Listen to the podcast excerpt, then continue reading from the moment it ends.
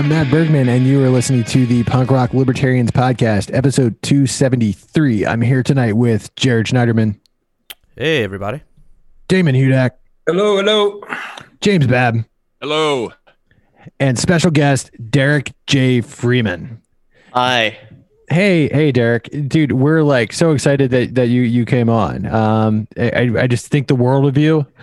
You know, I love your activism. Um, specifically, I was just blown away by uh, Derek J.'s victim, victimless crime spree.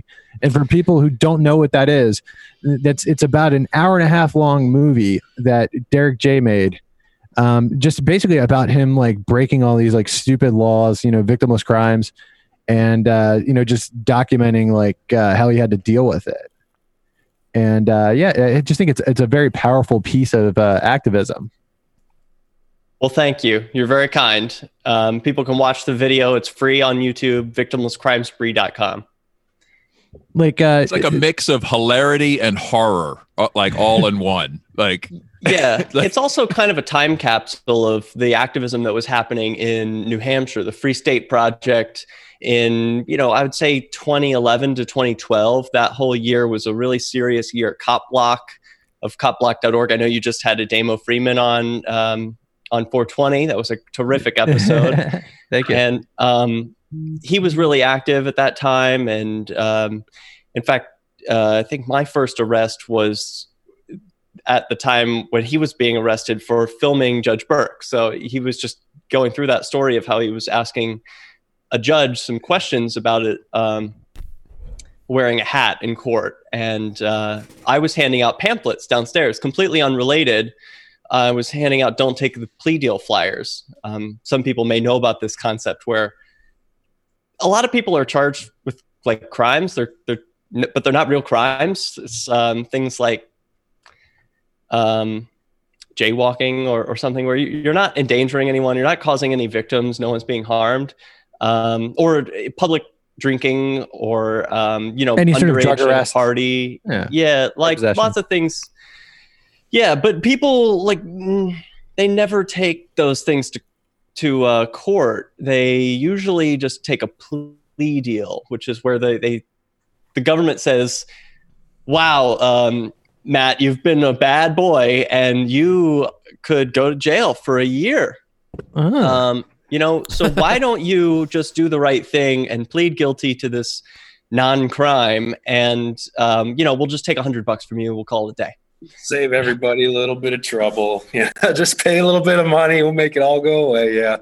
Yeah. But uh, my theory was, if more people took a, um, the tickets and their charges to trial, then it would sort of force the justice system to reflect on what they're doing and say, like, well, maybe we don't want to ticket all these people for these non-crimes, uh, because it it's raises it's their cost. It raises yeah. their cost to, to to prey on people, basically. Yeah, it's just right. not worth the trouble. Right, but it was a big mistake. It's the wrong way to go, um, in my uh-huh. opinion. Now, okay, in retrospect, yeah, because it's focusing on other people. It's trying to make other people do something, and that's really. As libertarians, uh, I think we should be focusing on ourselves and what we can do as individuals to empower ourselves and do the right thing. You know, like, I have no control over other people and the decisions they make. And it really, it's a fruitless effort. And it gave me a lot of anger and sadness, because here I am saying, like, well, I'm doing this. I'm throwing myself against the wall. I'm getting hurt. And no one else is joining in. If if other people would just do it, we just need right. a few more people to do it. And then, but no, they're not there. They're not I, there. I they're not going to be I've there. I've always thought a better message would be, consider not taking the plea. You know, consider it. And what I also want to do is, if somebody's not taking the plea, you know, maybe we can back them up with some jury nullification pamphleting outside. If I hear about somebody that's going to go that route, you know, what, what, you know, then then maybe we can support them. But having taken a plea myself, I've never been in a position where I could tell anyone to take a plea. Most, everyone I know that's taken a plea really didn't have any choice. It was the it was a mathematical calculation, and you know, when you're when you're gambling on years, years of your life in a cage, it's extremely risky. So you know, what what's supposed to happen if a person who's who's being interviewed on this show gets a work call at this time? Because I just had two calls. It seems like it might be an emergency. I think I have to go take it. No, yeah. I I mean, if you have to take it, you can just come back, man. I mean, we understand. We'll dude. talk yeah, about yeah. you in the meantime, if that's okay. Okay, here's it's what like I'll do. Trash. As well, a, wait, are, um, are you an essential employee? We gotta we gotta see if it's if it's really important. How essential are you there, Derek? No, nah, seriously, take the call, dude. Take the well, call. Here's what I'll do. I'll put on Victimless Crime Spree. okay. Okay. Sweet. Sounds good. All right. Well, do you so, do we yeah. wanna? Oh, go ahead. Well, I was going to say, Derek, uh, yeah, he was mentioning that period in, in Keene of the activism that we were discussing with, with the demo the other day. Um, that was a pretty exciting time, I have to say. These Those guys were um, inspiring people all over the country uh, with the, the, the stuff in the Victimless Crime Spree is so good because... Um, I mean, some of it's silly, you know, it's like it's, it's, it's taunting them to arrest you, smoking pot in front of them.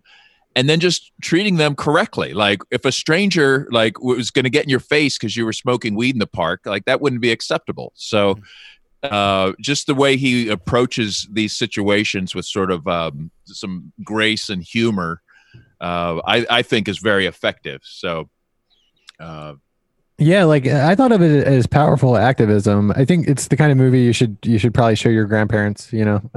But I mean, seriously, because I mean, like he's treated like just horrible by agents of the state for doing, you know, things that shouldn't uh, require any violence, you know. Looks like he's back. Dude, put it back on in your background, Derek. That's awesome. Oh, you, you, just you let prefer it... that as the as the prefer the movie? Yeah, if that's okay, yeah, play that, just yeah. go for it. I, I love because, I love um, Red Rider though. Huh? What's that? I said I love the Red Rider. Thank you. You recognize it. Well done. Yeah, man. man. Yeah, dude. Is that the B B gun? Yeah. Yes. Yeah, it's it's the I'll shoot your shoot your eye out gun. Yeah. So this is a scene from the uh, I think it's a, an interview from the fifties on television with Aldous Huxley. Author Some of may be listening to audio only, so they won't have the benefit of the video. But uh, oh yeah, that's yeah, that's how a, most most people get the podcast. Right, there, there's a video. It. His uh, movie is playing behind him right now. Yeah, for, for our listeners. What a great expression! Someone just said, "Was it you, Jared? Agents of the state, or was that uh, Matt?" I think that was either Matt or James.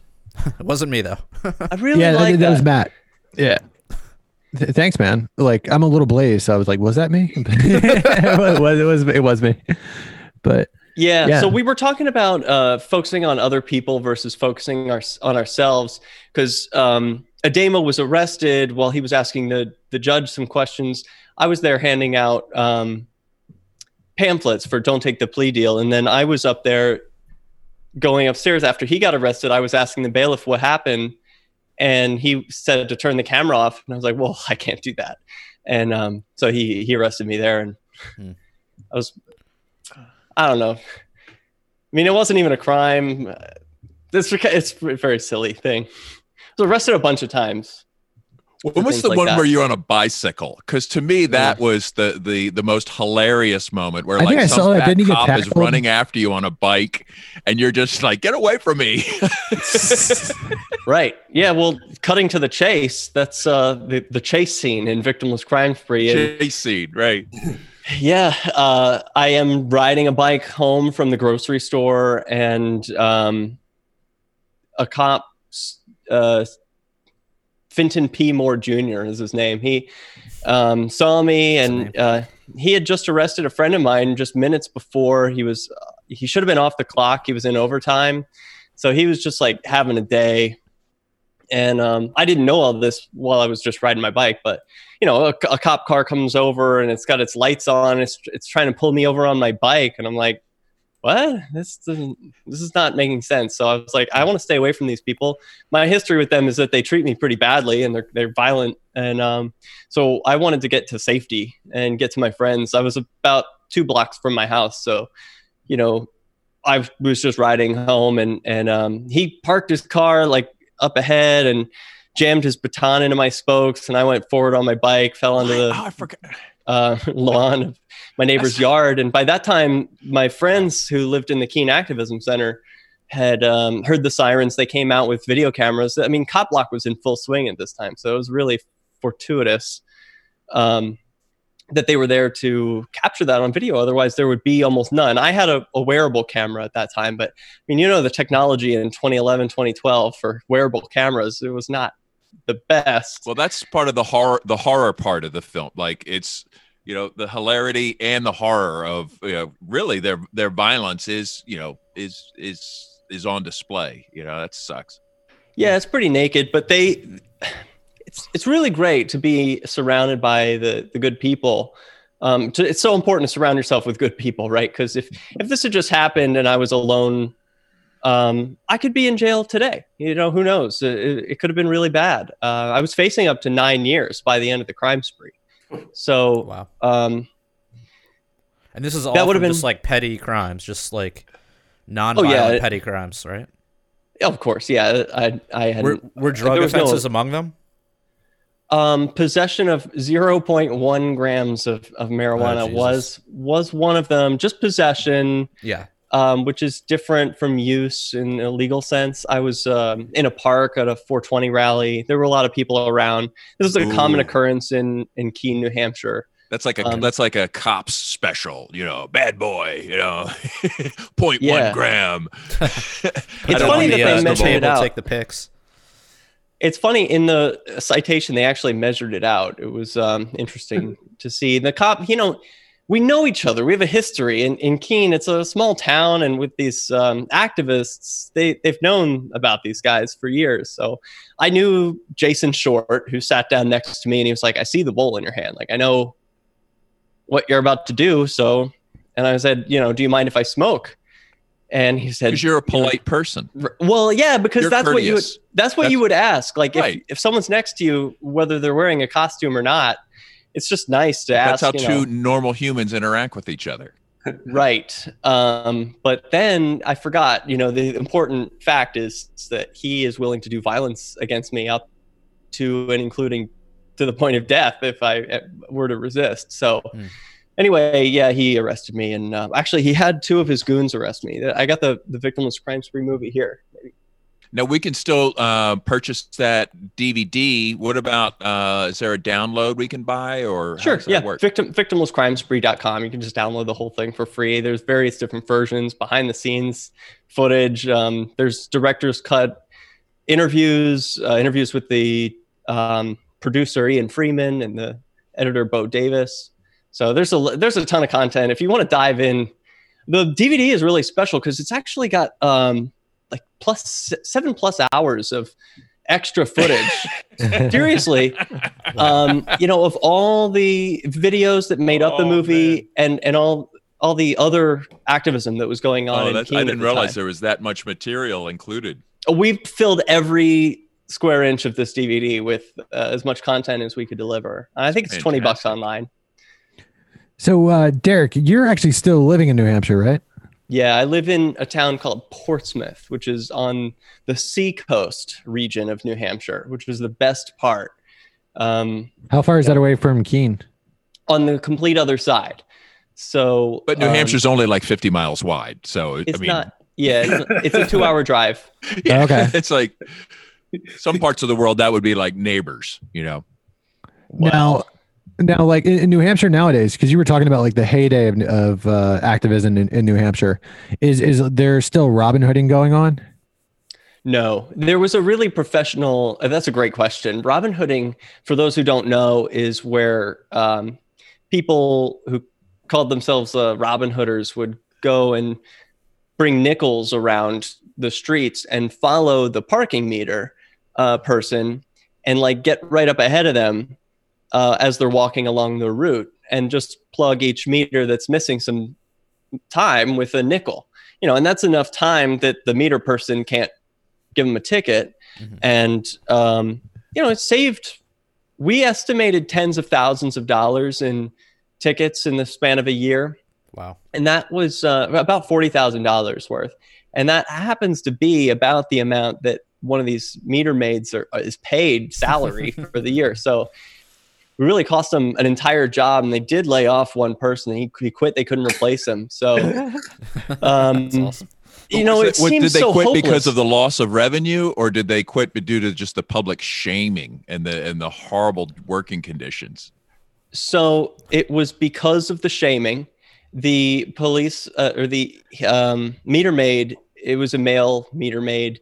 Uh, he was in Iraq, and he was interviewed by the Colbert Report about um, this Robin Hooding event and the, the Free Keeners. And he was asked, you know, you were in Iraq and you've been a meter maid in Keene, which one was worse? And he answered that being a meter maid in Keene was actually worse than being in Iraq. Wow. In the army. Wow. So it was really bad for him. Yeah, because, right, in Iraq, he could just kick doors in. Nobody cared. You know, now he has to dance around and put up with bullshit from these Robin Hooders, right? And because in the past, he could just shoot you, you know? Yeah, well, it's true. His name now, is Alan. Now they're like, now I have to, you know, we got rules and stuff.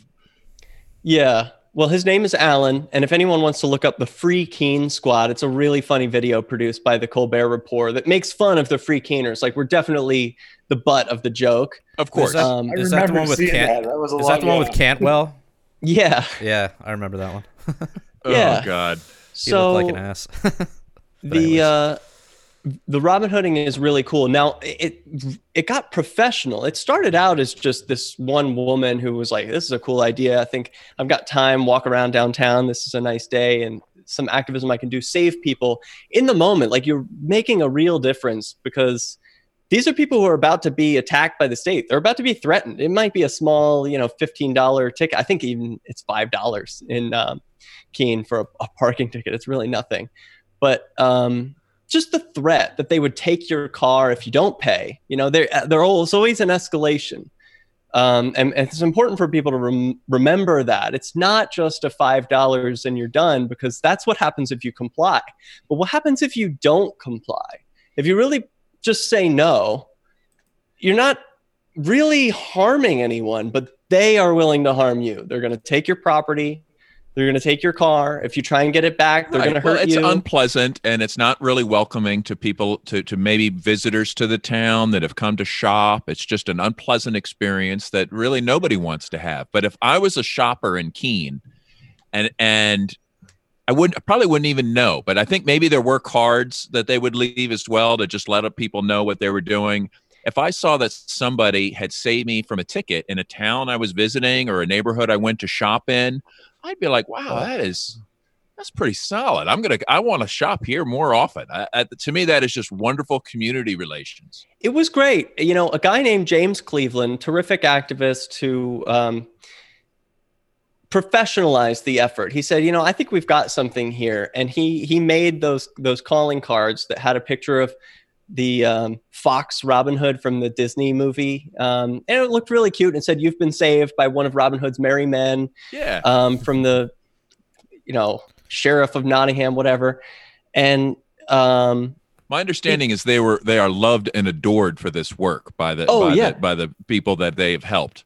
Which it are countless. Has, it still resonates today, the activism of the Robin Hooding. I mean, you're asking about it still. And also downtown in um, Portsmouth, which is, you know, complete other side of the state. I've asked um, about Robin Hooding and, and those, um, the meter maid knew exactly what I was talking about. So, so the word travels. So like, how did it come to the, to a stop? Did people just like stop Robin Hooding, or did the state like say, hey guys, if you do this, we're going to crack down the law on you? So How it was mad one did guy. They get? Because we haven't even discussed the town's response. Like, oh my God! I, I mean, like, let's just remember that what you're really doing is preventing crimes from happening. You're paying yeah. the meter, which is supposedly what they want, is money in the meter for people parking, and you're working, walking around, making sure everybody's paid up. Yeah, okay? It's presumably what they want, but really, okay, what but they no, want it's, is the, but but yet uh, somehow it's not what they want, because you're denying them the opportunity to to to penalize people through this tax, which basically just goes into paying the salary of somebody to go around and do this, like as a self-generating, self-propagating what? It's a Paul like, Krugman wet dream. You know, if we just don't do their job, you don't actually need the money. So what are you really doing here? Like. It, Well, what James did, James Cleveland, that is, um, is he put his own money out to buy these calling cards to say, here, we, um, this is our address if you want to support what we're doing. And people would come and drop off rolls of nickels. And so this actually became a profitable venture where the people who were Robin Hooding were able to get paid full time for walking around on the streets, the same as the meter maid, all on donations. The, the townspeople and people from neighboring areas who supported the effort would just give money to um, yeah, PayPal. And um, wow. it, it was a really good um, a form of activism. And I think the only reason that it stopped was because James Cleveland went away, and the, you know, sometimes it takes a person to head up an effort and organize. Um, he was the one taking the money in and then paying the people and providing the nickels and just making sure that everything runs smoothly. So that doesn't continue anymore. Well, other people can pick it up at any time. They've they've sure. laid out the, the the blueprint. Philly, unfortunately, is all kiosks, and that seems to be the trend. It's it's more difficult to to do that. However, in Ardmore, Pennsylvania, mm-hmm. they actually have a button that gives you like ten. Your first ten minutes is free. Oh, that's so nice. You just, all you have to do is walk by, and you, if you see one red, you just press the button. Like, it's the easiest. That's great. Yeah. So um, I don't know if anybody else, pre- you know, pre- but I'm always like looking, just, you know, if I see one that's red, because they do come around and ticket there. So it's one of the easiest forms of activism you can do, and it's universally beloved. Anyone, right or left or anything else, is going to say, you know, good on you. Thanks for saving someone from a ticket. Because everyone's been there. We don't like it. And we know it's pointless. It's stupid. But it's too small a deal to make a big issue of. So it's just, it continues until the state dies. So like uh, nowadays, no, don't you have like a, you have like a cryptocurrency store going, correct? Wait, wait, hold on a second. We didn't get, oh, you sorry. didn't mention what, what they did in response to, to this, this. Because this is Ademo's video, by the way. This is uh, Ademo being arrested. Oh, yeah. Yeah. If, but anyway, um, uh, what did they do in response? Well, they, they had, didn't they, they, they, they, uh, they, there was a lawsuit and they appealed it and they kept fighting, and they, had they spent like how much, what, a hundred thousand dollars or more, uh, trying least, to stop the Robin Hooders. They spent well, first a huge of all, effort. They hired a private investigator, one of the former, um, police, uh, in Keene, to, um, walk around incognito and film the Robin Hooders. So that was at their expense. I think he was like fifty dollars an hour or something. Um, then, you know, so he's doing that, and he doesn't get any useful footage, right? Like, all the footage he gets that they show in court is just people being friendly and feeding meters and not harming anyone. So it was really stupid. So then um, they hired a, a super attorney. Like, they didn't use the city attorney. They hired a private law firm uh, that they brought in the big guns, and they, they, that was it. An expense of over a hundred thousand dollars, and they charged um, seven of them, not uh, with a criminal offense, but a civil offense. So if there were actually a crime, they could have just said, "Oh, you know, you're harassing people. That's a crime. You're being charged with harassment." Right. But they you're didn't do that. That would be a crime. But no, right. They weren't doing any of that. Yeah. So there were seven or eight of them who were, um, you know, known as the Robin Hooders. Fortunately, I didn't get wrapped up in that one. So, but they, lucky. so there, but then um, the activists won, right? right? And then, but then the city didn't stop there. The city could have been like, "Oh shucks," you know, but no, no, they kept going, right? Yeah, they and appealed. Uh, they it. appealed, yeah, and they like, lost again. And uh, yeah, that was that was pretty embarrassing. I think it was they they first took it, I guess. I, I don't know the exact details, but it, it was something like that. They appealed, they lost, and it was very expensive and embarrassing. And then they really lost in the court of public opinion. I mean, because all of this is happening, the townspeople are reading the news and the paper like, you mean you're taking those Robin Hooders, the guys who save us from tickets, you're taking them to the court, like, and you're spending hundreds of thousands of dollars of our money to do it? Like, stop. And you they lost just, and you did you know it again? I, they just can't stand a challenge to their authority. It wasn't right. the money. It wasn't the parking. It wasn't anything to them except we're in charge here. We we we decide that, you know, like we tell them what they do, you know. And when somebody kind of like challenged that relationship, they're like, they reacted defensively. Yeah. So, so good, I for hear the, that- good for everybody involved there. I occasionally hear from Ian that he, you know, went around with some nickels and plugged some meters, you know, just on a walk. Um, but it's nothing awesome. Of the organized level that it used to be. It was a full-time gig. For every hour that the meters maids were on, there was someone following them and, and making sure that no no tickets got written, and they, that went on for months. Um, Good stuff. Yeah. Is there still? Is there still? I remember this, this is back in like I think you were saying around twenty twelve ish, twenty eleven, around there. Is there in Keene specifically? There was a lot of that um, that activism kind of centered around. Is it? Is Keene still sort of like a Uh, a center for that sort of thing, or is it um, has it moved on? I haven't been keeping up with um, with the Free State Project for a while. It is. Um, Keene is like a college. You know, there's people who go in for a period of time, you do your activism, and then you graduate out and you leave. Um, okay, so you're a graduate now. You're a graduate of the Keene School of Activism. Is that he's right? A, he, he's an alumni, yeah, or. Um, Professor Emeritus, or what? I forget what the what it would be. Something like that. But uh, yeah, activism very much still continues in Keene, and it's the subject of hot contention among Free State Project participants because of its um, extreme nature. They're so consistently extreme with um, their principled stances on even the smallest things that it drives a lot of libertarians crazy who just want a normal libertarian life. Like, I'm just going to move to New Hampshire and vote Republican. You know, that's my activism. Yeah, I think stop making us look crazy. Yeah. So, um, but yeah, they, they did that uh, every night. They're having nightcaps in Keene where they're illegally congregating more than ten people and smoking pot and drinking beer and having parties out in the central square, which you can see behind me, um, you know, just for fun and to just ma- make sure that the agents of the state know people aren't just going to blindly obey every order. You know, if you tell them they're not allowed to do something, there is going to be a group of people who says, oh, really? Watch me. So I'm glad there are people out there who are like that, but that's not me anymore. Yeah. It's, it can be tiring and risky and, uh, you know, exhausting over a, a long period. I think it's also not very effective. Well, it depends on what, what the goal is. I mean, I think, I think there's uh, like the, the victimless crime spree and all that stuff, you know, really, uh, you know, it's it's part of it's documenting history. It's, it's, it's showing people that you can say no. It's, uh, you know, and I, I, I really value that, but I'm also really intrigued by, you know, what's come after that, sort of the, the crypto, uh, agorism that's, that's become big in Keene and also in Portsmouth. Um, and to me, I feel that, that really th- that's where you've come into your stride, um, is with what you've accomplished in Portsmouth. Yeah. So I am the president of a software company now, and we make an app that makes it easy to accept Bitcoin. And so, so and a lot of the, businesses. That, yeah, that's the AnyPay app, right? Yes, so, that's um, AnyPay.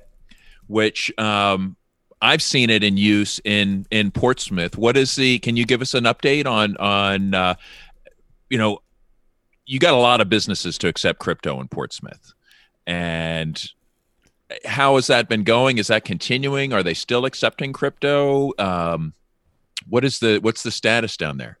Yeah, so it's really cool. Um, AnyPay believes in in making payments magic, and so it's got to be better than what currently exists. It can't just be like, let's replace one with another, and uh, okay, we're going to use this um, magic internet money instead of um, mm-hmm. you know magic printer money.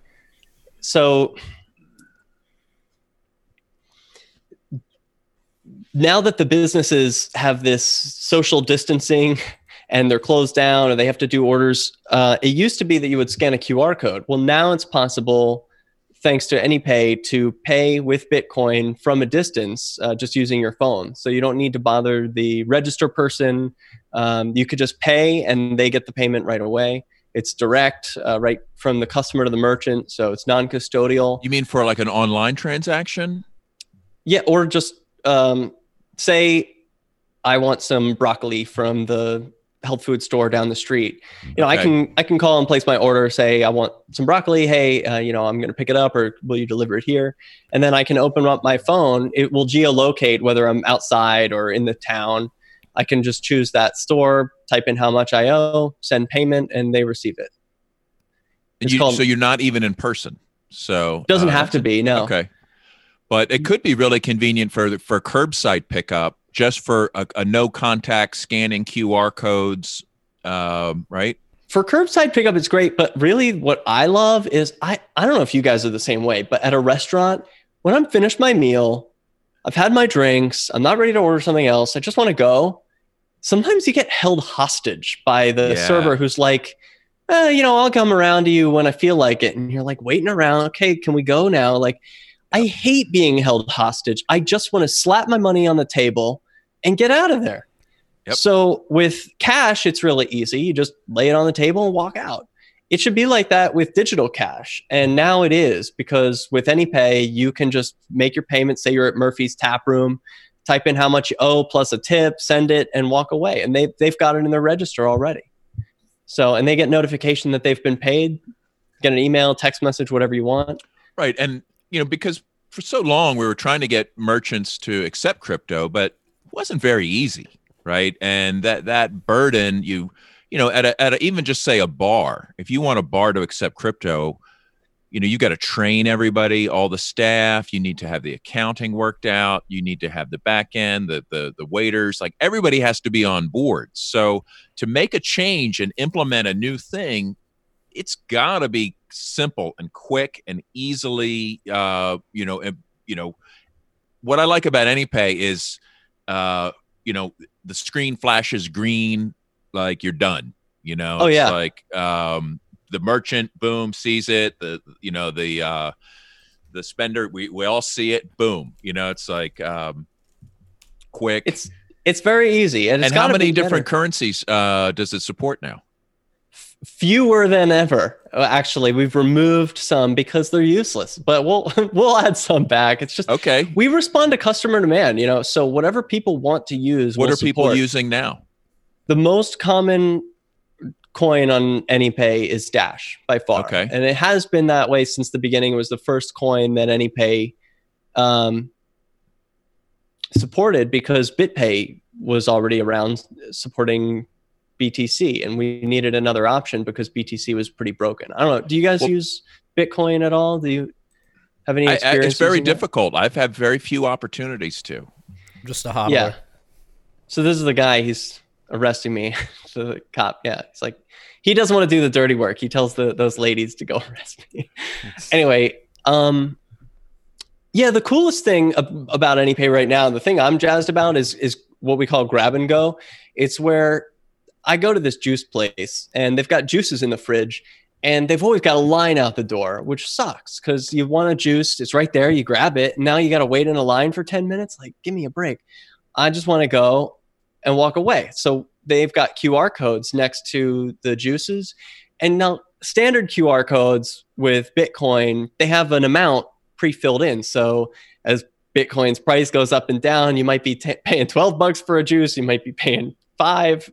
Oh, right. You you couldn't put up a Q R code representing um, a Federal Reserve note value, right? It would have to be a specific Bitcoin value. So. Right. Or you would have to trust, if it was a blank Q R code, that the customer was going to pay you a full ten dollars and not and, one and, cent. And get it right every time and not screw it up, you right. know, so. So with Grab and Go, you scan a Q R code. It doesn't matter which coin you want to pay with. Doesn't matter which wallet you've got.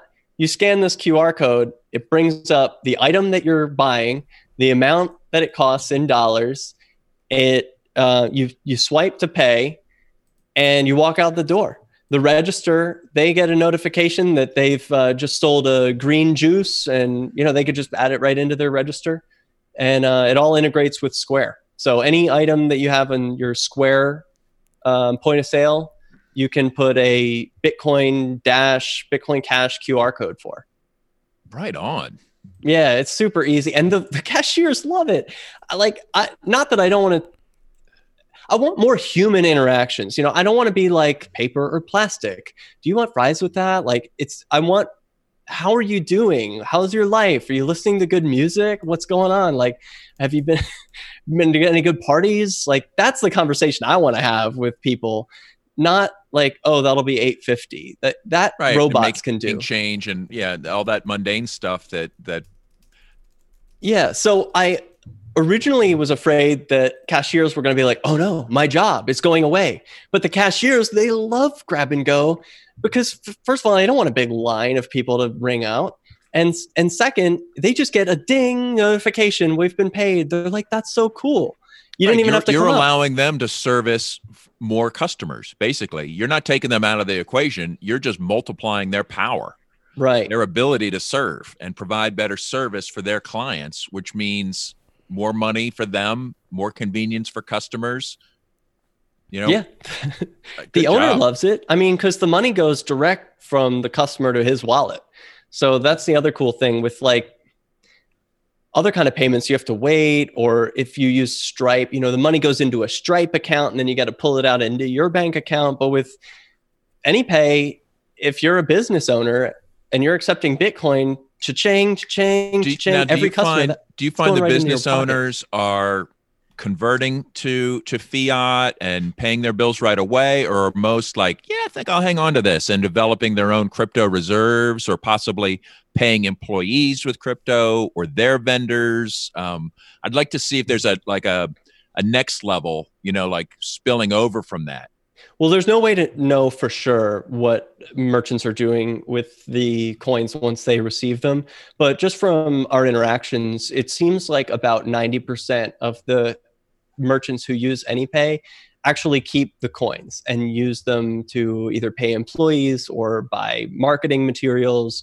Um, one yoga studio in my town went to overstock dot com and refurnished their entire studio using the Bitcoin that they got from customers. And that's wow. the loop that I want to see, you know, where we're actually using it as money. They're getting customers paying them, then they turn around and use it as money. That's right. The, if everybody's busy converting back to dollars, it's just uh, it's just another kind of PayPal at that point, right? So why do that? Um, well, you might have to. Like, I mean, if you're a sure. business and you're like, well, I could, I I got to pay my, you know, I got to pay my Cisco frozen food bill, and they don't accept crypto. You're going to be converting, right? Or your, my employees don't want it. But um, I'd like to see eventually, you know, as people get more accustomed to it, uh, that that becomes easier and easier, because, I mean, that that's the community I do want to see grow as well. So, wait, is that Burke behind you in this on the screen right now? Yeah, there he is. That's the judge that who hates hats and. Uh, You know, Ian kind of treats him with half respect, I think. But I always thought this guy's like a total monster. But I, Ian, I, I've never had any direct zen. interaction with him. I mean, what do you, what would you say about about him? Um, the, I, well, I would say that he is not a bad guy. He's a normal human being, but in that position of power, in that courtroom, he can do some really evil stuff. And there's that expression that power corrupts. And I, I'd, I'd like to think, you know, that I'm so moral that I'd be exempt from that. But I, I don't know. I think that it's just uh, something that we have to be cognizant of and stay away from, uh, putting ourselves into position of power over other people in that way. But wasn't he the unchecked. one that lied at, about the, you know, then sent Ademo to, to jail, and because he made up a story about um, threatening him in the stairwell? Like, yeah, how do yeah. you be? How do you be like, he's a nice guy, but he frames people and sends them to jail when he gets his feelings hurt? I mean, I don't know. Maybe it's projection. I, I think everyone's nice. You know, you maybe you have a, a ability to see the best in people. I'd like to, you know, I think you get to wear whatever kind of um, glasses you want in this life. And I choose rosy colored. It's just more fun. Right on. Yeah, no doubt, man. No doubt. Yeah. So. So what's going on currently? Hmm. Let's see. I've, I've took some notes. Let me see. Uh, Let me make sure I hit all my good points. Hey, you know, before we um, went on the air, you guys mentioned that you had met at Porkfest X, which was twenty thirteen. Man, that was awesome. twenty thirteen's Porkfest was really good. Did you yeah. go to Eric Voorhees' party? I think he had a he had like a a party that he he spun at. Did you go? You're laughing, Damon. We'll- I will. One of my big memories from that Porkfest is I actually I won a Bitcoin off of Eric Voorhees gambling. No way. Yeah. I had I made up some goofy ass uh, gambling game, and at the time Bitcoin was like one hundred two, one hundred three dollars a piece, and he was there. I was like, all right, we'll play this game. I'll bet a Bitcoin against you, and, and I won. So now I can, you know, it's a good story. He what went a guy! Start, uh, he I think he was still running Satoshi Dice then, and then he went on to uh, obviously do the um, the cryptocurrency exchange. I forget the name of it right now. Shapeshift. Yeah, Shapeshift. He which he wound, wound up having to neuter that, I guess, for that because it was, uh, um, you know, getting around uh, money money laundering laws and stuff like that. But it was great while it lasted. The Shapeshift. I'm not sure what he's up to now. And right, for those that don't know, Shapeshift was a really interesting, and it, I guess it still is interesting, but it's not, I guess it's it's a little more like know your customer and whatnot now. But yeah, you could exchange basically any crypto for any crypto there. Um, you still yeah, can. It was completely, all, it was but all it was completely online. Anonymous at that time. Like yeah, you didn't have to give your name. You go through that, you hit it with a V P N, so your uh, your your um, uh, I P address is hidden. And you would just, you know, send Bitcoin to a certain address and tell it you wanted whatever other cryptocurrency to come back out of it. And uh, it would so, so it was like a crypto laundering service. Uh, not exactly. No. It was more of an exchange. It but, was just I mean, a way. If you, go to, if you go to Monero and then back out of Monero or one of those privacy-centric ones, then I guess it is kind of a laundry. So it wasn't like a Tumblr, like what they call no, a crypto Tumblr. It was not designed to be that. Um, it was just a way to get the coins you want. You know, so yeah, say it means you could accept any coin and end up with any coin. Yeah, and you could even set permanent addresses. So um, it was really cool in the day when they were a little more free, uh, because you could say accept twenty different coins and have them all convert into one into your wallet. So that was kind of nice. Plus, yeah. There was some really exceptional design work that went into that, where it was designed to protect people's currency from hackers internally, right? He was very aware, you know, of the, the possibility of, you know, hacks or, or vulnerabilities. But my understanding was it was very careful to make sure that it was never like holding on to anybody's currency in a way that would create a vulnerability like at his end, um, you know, and pretty smart. And I think he did have I wish I could remember the exact details. I think there was like an internal theft where the stuff in the hot wallets was compromised. Um, however, um, you know, it never affected customers, right? Because he was able to minimize it and cover, you know, like, um, you know, his his foresight had prevented it from becoming, you know, like a Mount Gox or, you know, I don't know. Um, mm-hmm. I, I wish I could remember more of the specific details. We'll have to. He should come on the show and tell us that story because it's a freaking great one. Yeah, that would be awesome. Why don't you get Eric Voorhees on the show there, Matt? Yeah, man, uh, dude, I, I would uh, not be opposed to that. Now, um, uh, Derek, um, one of the reasons uh, that I had uh, Damon on tonight is because like Damon has an idea of kind of like making his own little movie or like documentary. All like, right. Re- yeah, right. So now it, it sounds like are you are you kind of like uh, are you saying it's not a good thing now or? Well, it depends. What's your idea? Oh, well. No, I was I was just joking around. I, I know he's not saying that's not a good thing, but uh, yeah, tell me tell me your idea, Damon. Uh, well, I basically I'm getting stir crazy with my um, getting stuck at home. I only get to see a handful of people, actually, even less than that. So I've been. Uh, As I've been stuck with this uh, this coronavirus, you know, we're, I'm in New York State, so we got pretty strict uh, rules about, you know, you're not allowed to go out and leave. Can I stop you there? Why are you in New York State? uh, I got a lot of reasons. It's none of them are that interesting for for a podcast. Why don't you leave? Uh, what's that? Why don't the I? Gates leave? Are open. Huh? He said, well, "Why don't you leave?" I kind of have roots here, you know, I got a lot of people. I run an arts collective here. I got a lot of stuff, you know, people counting on me. So I don't know. Why don't I leave? I ask myself that sometimes.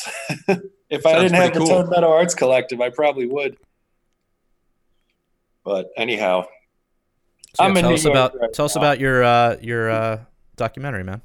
So well, I just got the idea. I was, you know, the other day I was like, "Fuck it, gasoline's cheap as hell. I should go to, uh, I should go to Utah. Utah is beautiful. Just take a road trip to Utah."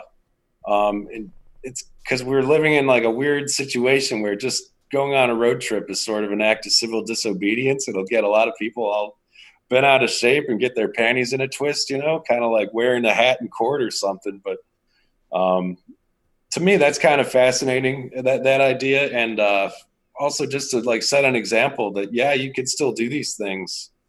You know, you don't have to live your life in fear. You could go drive to Utah. It's not going to hurt anyone.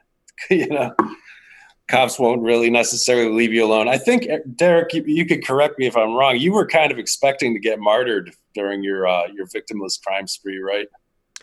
No, I was uh, expecting to just live my life. I was uh, really? expecting that I could just do normal human behavior and not be molested for it. And um, I was very naive. Okay. okay. Yeah, I guess. Um, all right. Yeah, I, I'm not that naive, but I just, I'm not trying to get, arre- you know, arrested or anything, but I think it's kind of fun, you know, do, do, do, do. It'd be fun to get stopped by some cops and talk your way out of the traffic stop. And things no, like that. No, it's not fun. I would avoid that. I'm a little cocky. I've done it enough times at this point that it's like, I, I guess I'm a little cocky, but every now and then it catches. Listen, in this world that we live in, you're you're going to have enough police encounters without going looking for them. Oh, yeah. So yeah. just just be ready for when, when they arrive, and just live your life normally. And oh, they'll they'll they'll appear, no doubt. Serious question for you, Damon. Is it like an S and M thing, like where you get sort of a thrill out of these interactions? I, not really an S and M thing. But you know what I mean? Where you're like, I'm in danger. It's risky. I'm I'm poking the bear, like something bad well, might happen. Yeah, I do. I do. Yeah, that it's it's sort of thrilling, especially if I think I'm like a step ahead of them and can outsmart them or, or like not get popped for it. Yeah, sure. Getting away with stuff. Yeah, that's, that's a little bit thrilling. Well, uh, do you have any videos on YouTube yet? Um, that I with the police and stuff? Yeah.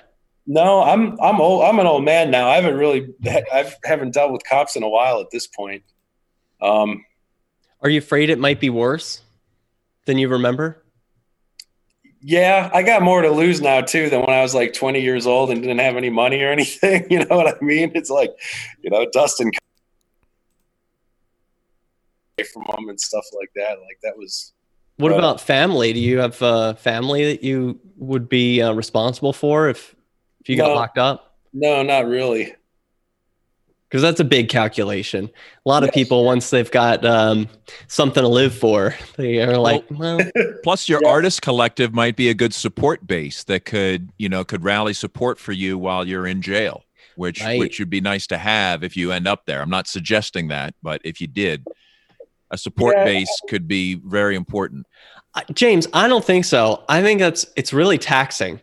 Like. Why put reserves to work on something unnecessary? Like I, I if, didn't, right. I said, it's not, I'm not advising it, but yeah. if you ended up there, right, to have no support, right, versus having support, I think, would you say that would make a difference? Or would you rather just not be a burden to anybody, any of your friends, and just tough it out on your own? I mean, obviously, I'd rather not be a burden. I don't, honestly, what, what's the worst that can happen, though? If I go to Utah, like, are they actually arresting people? How are these? These aren't even really laws, are they? You know. Well, it depends on what you're doing. I'm just going to Utah. I want to go see some, take some pictures, and uh, you know, probably be fine. Scenery, you know. But if you start camping on B L M land, you're going to have an encounter.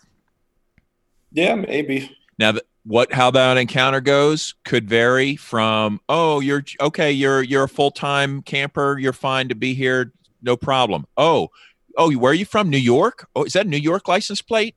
Hold on. yeah, I thought about that actually. Right? Like, you know, you don't I don't know what kind of greeting you'll receive, but you will receive a greeting. Uh, actually, James B- Babb said he'll let you switch uh, license plates with him. If you could get a local, you know, get some like a, a local renter car, rent a car locally or something, you know, blend in. If if you want to avoid encounters, that might help. I don't know. Well, Damon, I can relate. I think we're all going a little stir crazy where we're at, no matter how free or not um, relatively we are during this quarantine.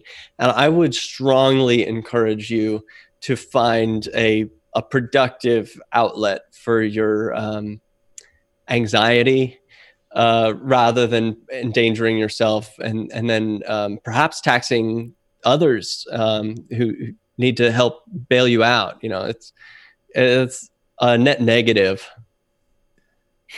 Doesn't mean you can't do a road trip without inviting uh, the badge class. Yeah, right? I think that would be totally safe. I think it would be e- extremely possible to go out and enjoy yourself like a normal human being without attracting um, a swarm of bees.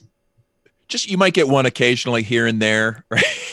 Yeah, and it's good to be prepared. Do you have a dash cam? Uh, not yet, no. That would be a must-have. Yeah, I was thinking about that. They're really good now. At least a sh- at least a shoe cam, you know, to get like some upskirt pics in the grocery store or something. What? Uh, that was just a joke. That was just I feel some compulsion to speak out against that. I think that's no, wrong. It, it, you know, I think it's wrong too. I, it was just a joke. It was just okay. A, I know, but I just I don't. I don't have because a I'm present. I feel like I have to say. I think that's not good. I think we it's, all. It's we all totally not it. good. It's yeah. totally not good. I, I've been I've been drinking. I'm just making jokes. All right, no shoe cams, man. Dash cams only. Dash cam definitely, and they're pretty inexpensive now. So. Yeah, um, and they're really good. You can get front, back. Um, I recommend them for everyone. You you know, you, you're most likely to encounter police while you're on the road. Yeah. And for less than a hundred bucks, you can get a camera that's as easy to install as putting two clips on your rearview mirror, and you're good to go. You plug it into your cigarette lighter, and you're protected. If it's then, it's no longer their word against yours. You have an objective record that you can present to anybody. Um, to really protect you. Even for just regular like traffic accidents and stuff. If somebody pulled out in front of you or somebody changed lanes on you in a, on a highway, you know, I, you know, he said, she said.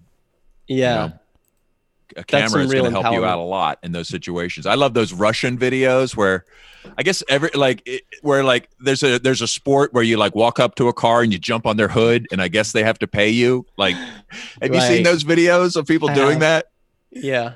They, like they're, they're, they're sim- like you hit me, but like the car was parked, right? But so everybody has a dash cam to protect themselves from this scam. Good thing. So, um, Damon, are, are you still thinking about doing this, or have we talked you out of it?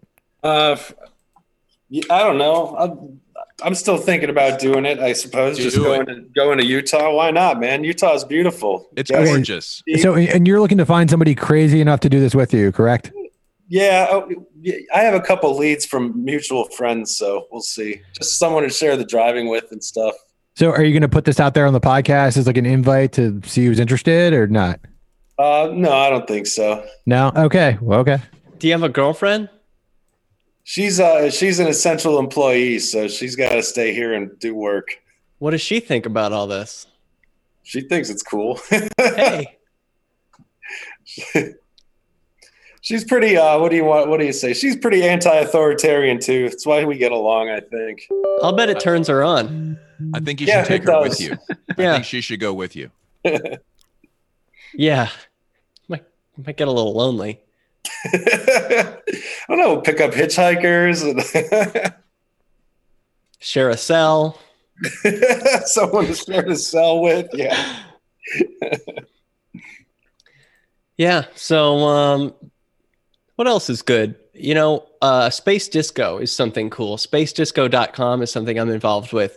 The mission is we're going to space and we're bringing a disco. Naturally. Because it just has to be done.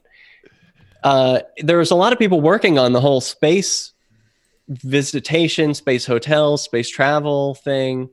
The choreography um, alone is going to just, it's a whole new field that has to be developed. Zero G dance moves. it's it's never even been conceived of before. So, you know, good good job. Well, we go on test flights every once in a while, and Saturdays at eight, there's always a live stream that people can listen to. And the genre of music is really called space disco. So space disco dot com, you know, I'm always at these events, and uh, they've been a lot of fun in the past. If you're into electronic house music, come tune in. or just listen to one of the past recordings. When should we? When when do is the live? Saturdays at eight p m Eastern. It's just cool. An hour broadcast, you know, some really hip music, uh, live mix, and um, there's audio, video, and then once the quarantine is over, you know, you can actually attend these things. So that's pretty cool. There's merch. Space Disco dot com. I wonder Disco. how much it costs to rent the Vomit Comet. Do you know that that plane yeah, five, I'm talking about? Yeah, five thousand dollars a person. There's one in Portsmouth, and um, they're doing flights starting next year. So, which is a par- for those that don't know, it's a parabolic flight that simulates zero G inside the cabin. So, um, great for training for zero G. You said that's yeah. five thousand dollars a person. Mm-hmm. And you get three runs at it. You get three um, dips. So they go up and then down. You get zero G feeling. Um, and then they go up again. And then you get to try again. And then so three times. Huh. I say it's a pretty good deal. I mean, how many people do you need, though, to, to make it to get that five thousand dollars ticket price? That's a good question. I don't know the answer to that one. But I don't imagine it could be too many people because I think it's a pretty small plane. You know, it probably seems totally doable to me. Like yeah. I'm, I think this is this should be uh, something I would I want to see. Yeah, yeah, I, I'm yeah, it's fun, and uh, it doesn't hurt anybody. Now, would Steven be in charge of the choreography as the one with professional dance background, or would this be a, a collaborative effort? There's no one in charge of choreography. You move however the music moves you. In fact, okay. um, I I learned recently the importance, like psychologically, of dancing badly. So it's important. A lot of people, when they see dancing, their initial reaction is to get up against the wall and find any excuse they can make to not be on the dance floor and not embarrass themselves. But I want to encourage people to resist that urge and instead embrace dancing badly. And just do it because it feels really good. And I think that there's something essential to our humanity that I, I can't put my finger on exactly what it is, but it it's healthy psychologically, emotionally, uh, physically. I think it, it does good things for your body and your brain. And uh, don't be afraid of looking like a fool because for probably one hundred thousand years, humans have been dancing to drums and strings and horns. And See, but that's why I joined the band, so I wouldn't have to dance. Like, yeah, there's always an excuse.